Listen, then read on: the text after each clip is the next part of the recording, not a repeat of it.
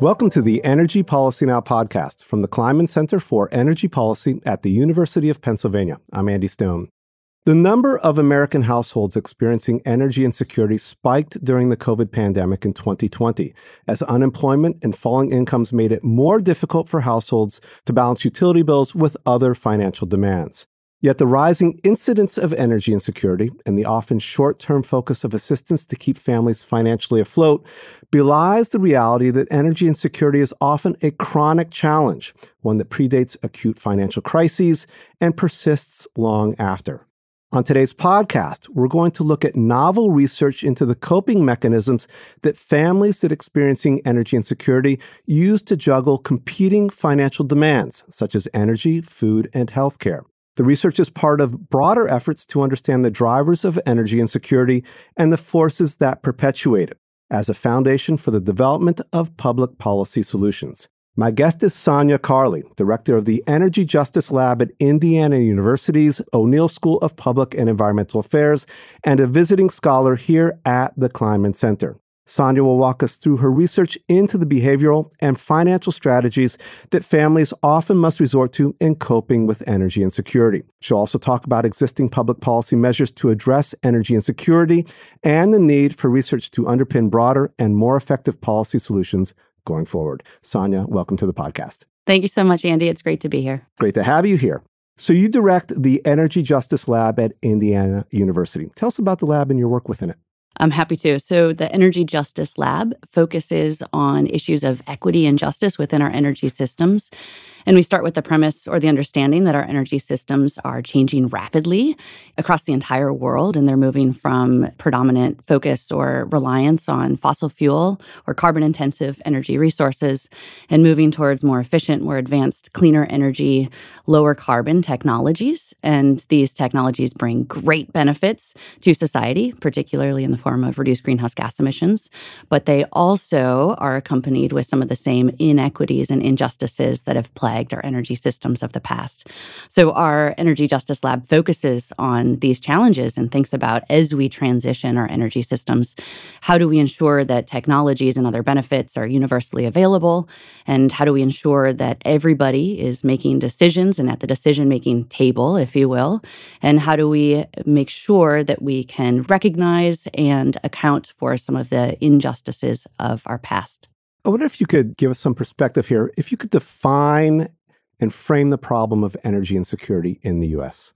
Energy insecurity refers to when an individual or a household struggles to pay their energy bill, and they may, as a result, be completely disconnected from their service providers, whether it's an electricity provider or a natural gas provider, or they may have to keep their houses at very uncomfortable temperature conditions in order to get by. So, energy insecurity, like the term energy poverty as well, is referring to those difficult, struggling conditions.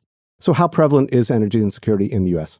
We know that energy insecurity is highly prevalent. In fact, the US government tracks it. The Energy Information Administration tracks it through their residential energy consumption survey. And what this survey finds is that approximately one in three American households struggle to pay their energy bills and keep their homes at uncomfortable temperatures.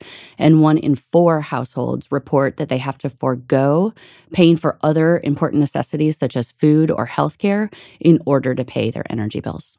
And in the research that we're going to be talking about, you note that the increasing pressure that households are going to have due to climate change. I wonder if you could tell us a little bit about that. That's right. So we anticipate that both due to climate change as well as the energy transition, that households will increasingly face the problem of energy insecurity. And that's for many reasons. I mean, climate change brings erratic weather, more extreme weather events, for example, where energy prices spike, but also that people will just simply be disconnected as a result of these, these energy crises. And the protections that are in place do not always cover these what you call shoulder months essentially the spring and the fall um, the non-normal extreme weather times. And so we'll see with increased weather and precipitation that there will be more households that that really struggle to pay their energy bills. Yeah and more need for ac in the summer more need for heating in the winter as we've seen this winter in particular in, in acute examples Yeah. And with the need to also upgrade our grid and to remove coal power plants from online, there are stranded assets, there are additional expenses that are involved. And these expenses are often passed on to the consumer. And whereas many households are able to absorb those additional costs, let's say it's $5 a month, other households are not. And this actually is a very large number, millions of households that are unable to absorb those extra expenses. So, you and a group of colleagues undertook a large study into energy insecurity during the COVID pandemic, during 2020, I believe. What questions were you looking to address with that research? That's right. So, right at the onset of the pandemic, we recognized that the uh, consumption of energy would move more into the home. So, that is, as people are at work less and they have stay at home orders, they are then consuming all of their energy within the home, which leads to, of course, a very large increase in one's energy bills.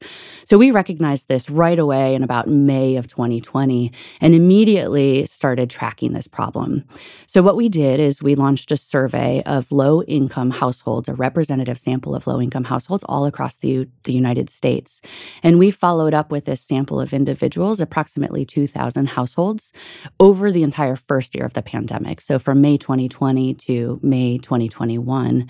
And over this time, we asked them many questions about their incidents of energy insecurity, whether they'd been disconnected, whether they were paying their energy bills, how they were coping, whether they had COVID or anybody in the house had COVID, who resided in the house, what their employment status was, and a variety of questions. So, what this allowed us to do is essentially create this longitudinal study of these households that we tracked over time. And it provided us information about pretty fundamental questions on energy insecurity, not just during COVID, but also generally, such as what is the prevalence? How does it change over time? How do disconnection protections that are in place help or not help? What kinds of trade offs do households make when they're facing conditions of energy insecurity? And how chronic or persistent is this problem as it manifests? You've noted that a lot of the research into energy insecurity has been looking at acute instances, what you call cross sectional look at, at, the problem. You just mentioned that your research is more longitudinal. What are the implications of both?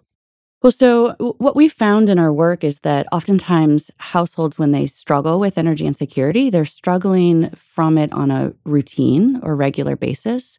So, just to, to give you some statistics, of those that we sampled that struggled to pay their energy bills during that first year, 70% of them struggled on a regular basis, so a multi month basis.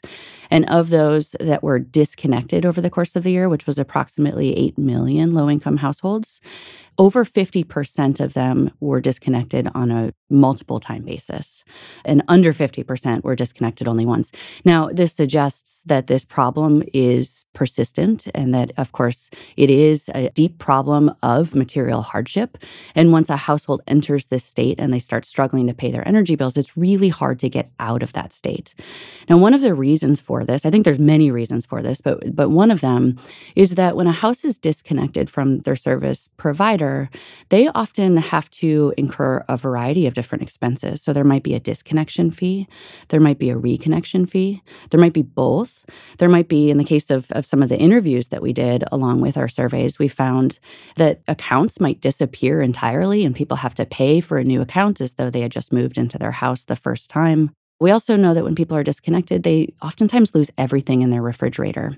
So they might be out $100, $500 just overnight from this disconnection.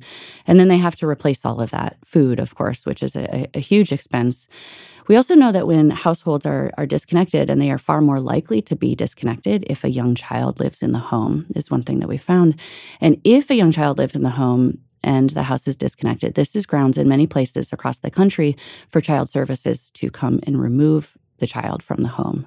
And so these are households that are struggling, of course, not just financially, but also mentally and physically with these very dire health and, and developmental consequences as well, which just, of course, then perpetuates the problem of energy insecurity going forward. So, your research also revealed that there are certain characteristics of families, uh, families that might be more likely to be energy insecure. What did you find? Sure. So we've found that certain households, certain social demographic characteristics align more strongly with being disconnected and, and, just struggling to pay one's bill. So we find that low income households, the particularly low income households, are, are more likely to struggle. We find that households that have deficient or dilapidated or some kind of inefficient conditions, let's say the HVAC system is broken or there are holes in the wall, for example, they are more likely to be disconnected. And then we also find that households with young children under the age of five are more likely to be disconnected, as well as households of color and households where an individual might reside in the home who relies on an electronic medical device. All of these populations are more likely to struggle with the problem as well as be disconnected. And just to give you a, a statistic here, one thing that we find is that those who identify as a, a Black household are three times more likely than white households to be disconnected, and Hispanic households are four times more likely to be disconnected than white households. What's the connection with the young children? Well, young children that reside in a home might have greater energy needs. The household might have just more material hardship in general because they need to make sure that they have enough food and they're facing of course this this eat heat or eat dilemma and they also need to make sure that they have appropriate medical care, learning care, education care and so forth. And so I think that these these various forms of material hardship all they add on, they add on top of each other. Okay, so a second paper looks into coping strategies that the households are actually using to navigate energy insecurity. Could you tell us about that research? So we find that over 55% of all low income households over the first year of the pandemic used some kind of coping strategy. And a coping strategy here could be something that's financial, such as carrying debt, for, for example, or balancing across all of your bills, strategically paying down one bill or another. Or it could be behavioral, and that is some kind of techniques to keep your body warm, for example.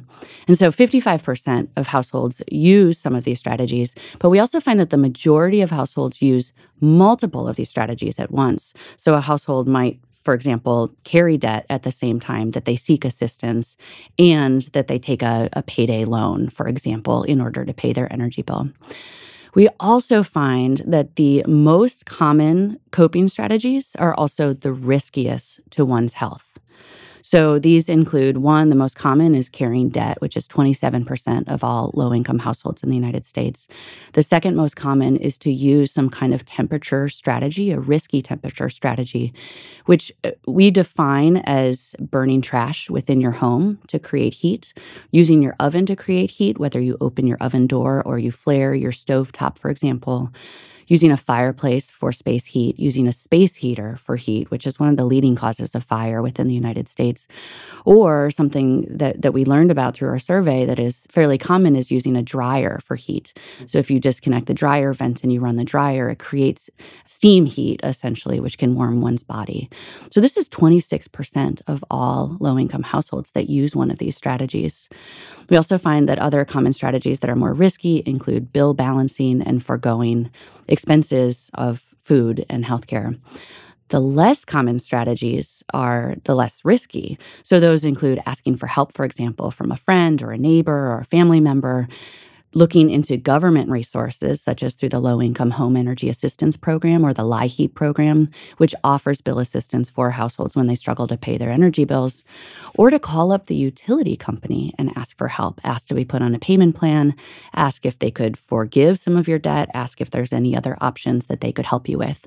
So these things, these different techniques are far less likely for households to engage in. Well, I would imagine there is a combination of sociological issues at play there, as well as just not having the information that these programs are available. Is that right? I think that's right. I think that the programs administratively are are difficult for households to navigate. They oftentimes have to anticipate that they will be in jeopardy ahead of time in order to seek the assistance that they need. They may not know that these programs exist. The programs may not have funds available when they need them. There are a variety of barriers such as as these things that, that keep households from tapping into the government resources as much as one might hope that they could. Let's talk a little bit more about those two solutions or the government solutions. One is LIHEAP and WAP, Weatherization Assistance Program. And one is very much providing assistance in the immediate term, and one is more potentially of a solution where you're actually weatherizing these homes. Talk a little bit about those two types of solutions that are out there at this point. Yeah, well, that's a great question. So there are multiple solutions, but I think that they all need to work together. And it's important for us to think not just about the energy policy solutions, but to think also about housing solutions, for example, and food solutions, and how how much because this is such a, a predominant form of material hardship, how we can access those other resources as well. But specifically, the the low income home energy assistance program is it's a band aid. It's a, an immediate relief for households that are struggling to pay their energy bill. Typically, a household can only access it once per year, and they need to be able to to go through with all of the paperwork, uh, meet all of the criteria in order to receive that assistance. The weatherization assistance program is to help an individual or, or, a household weatherize their home. So, to seal the cracks, for example, make sure that there are no big gaps around windows. And the, the weatherization assistance program is, as you noted, it's a preventative technique. Be, as Note that I said before that households that have these deficient conditions are far more likely to lead to disconnection. So, if we can actually address these households through a, a WAP like or other kind of weatherization program, we then can prevent households from entering that state of energy insecurity. What's the scale of these programs right now? Are is there enough funding available to meet all the need? There is typically these both of these programs, the WAP and the LIHEAP, are, are woefully underfunded relative to the problem, the magnitude of the problem. Both have recently received an infusion of additional funds through the Inflation Reduction Act and through the infrastructure bill.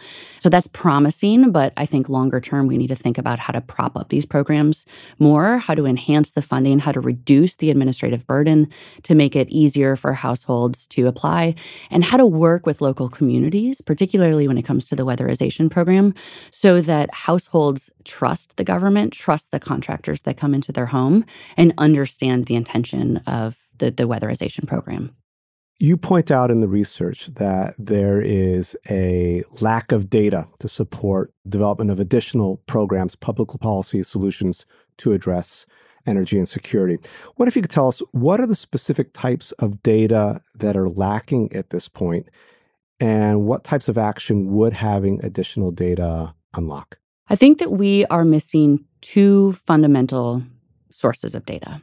The first is on the topic of understanding the dimensions of the problem, which I'll note the literature has done a very good job of talking about the dimensions of the problem.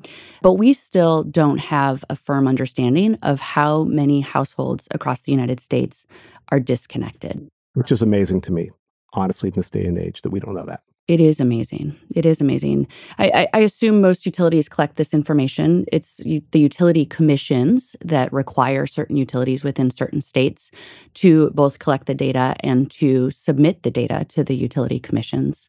But that's for those utilities that are regulated and in the states that require this information. In the other states, there, there are no publicly available data on disconnections. So we really don't have a great sense of the magnitude of the most extreme form form of the problem of energy insecurity, which is disconnections. Now, our research team at the Energy Justice Lab is focusing on this issue right now, and we are working to complete a utility disconnection dashboard where we actually track these disconnections across states, across service territories, and across time. The other major data need is better information and more information about preventative solutions to the problem.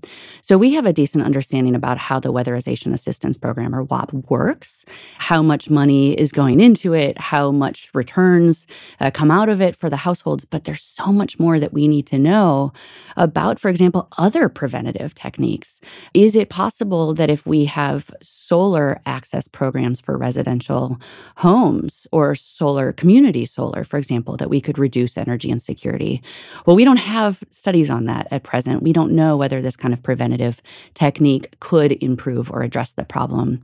We don't know much about debt forgiveness programs and whether they could be improved. What is an effective design for debt forgiveness, for example, to help the millions of American households that take on significant debt on their utility bills? We don't understand what kind of rate design most effectively addresses the problem of energy insecurity, recognizing that certain households are far more prone to suffer from energy insecurity than others.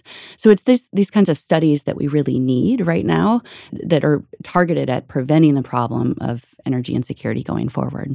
So you need data to understand the problem as well as to understand the effectiveness of possible interventions, right? That's right. So the effectiveness of solutions. And it sounds like there's a lot of opportunity here for researchers in academia elsewhere to examine that data, right? There's so much, there's so many opportunities, and the government is heavily supporting this specific issue. I, I, mean, one could argue that it's strongly connected to the Justice 40 initiative, for example. So there are a lot of efforts behind the government, uh, behind industry to address uh, energy insecurity and related challenges. And I think it's it's we're just at a very important time where we need to think deeply about collaborations, collaborations that include academia, that include industry, that include government, uh, that include the local community, which is essential, and to think deeply about what these collaborations might look like, how to make sure they're multidimensional, multidisciplinary, and that they are deeply involving the local communities in the solutions. And how much of this is really on the federal government to lead the way? How much of it is state level, local levels you just mentioned? I think it's all of the above. I don't think that there's percentages in one level or the other. I think that it needs to be an all hands on deck. I think local level is particularly important for very targeted solutions, understanding that there are different pockets of, of communities that are more vulnerable, for example, and the local level can really target that. The, the federal government can help coordinate across a variety of different actors and provide funding, and the state level is somewhere in between. Those are just some roles that they can serve, but I think again, it's it's all of them that are needed. We talked a little bit earlier about this being a self-perpetuating problem, and when people are, face financial difficulties, health difficulties, it actually makes it much more difficult for them to to rise out of that in the future to overcome those issues. Utility disconnections were, and and the ban on those disconnections were a good thing during COVID. A lot of those have expired now. Where do we stand with that, and how important are the preventions on those disconnections? That is an excellent question. It's it's so important for us to think about disconnection protections. During the pandemic, within the first few months of the pandemic, many states did put these moratoria on the utilities essentially so that they couldn't disconnect any of their customers. And these moratoria were very cut and dry. They were, you will not disconnect. However, we actually see some evidence that in some places there were still disconnections despite the moratoria. In our research, we find that when these very strong uh, moratoria were put in place, that it did in fact reduce disconnections overall, and it also reduced the prevalence of households foregoing their expenses on other goods such as food. So this suggests that they were effective. However, they were very short-lived. Uh, so in many places, they lasted for a month, for example, or two months, maybe three. California was the longest at over a year.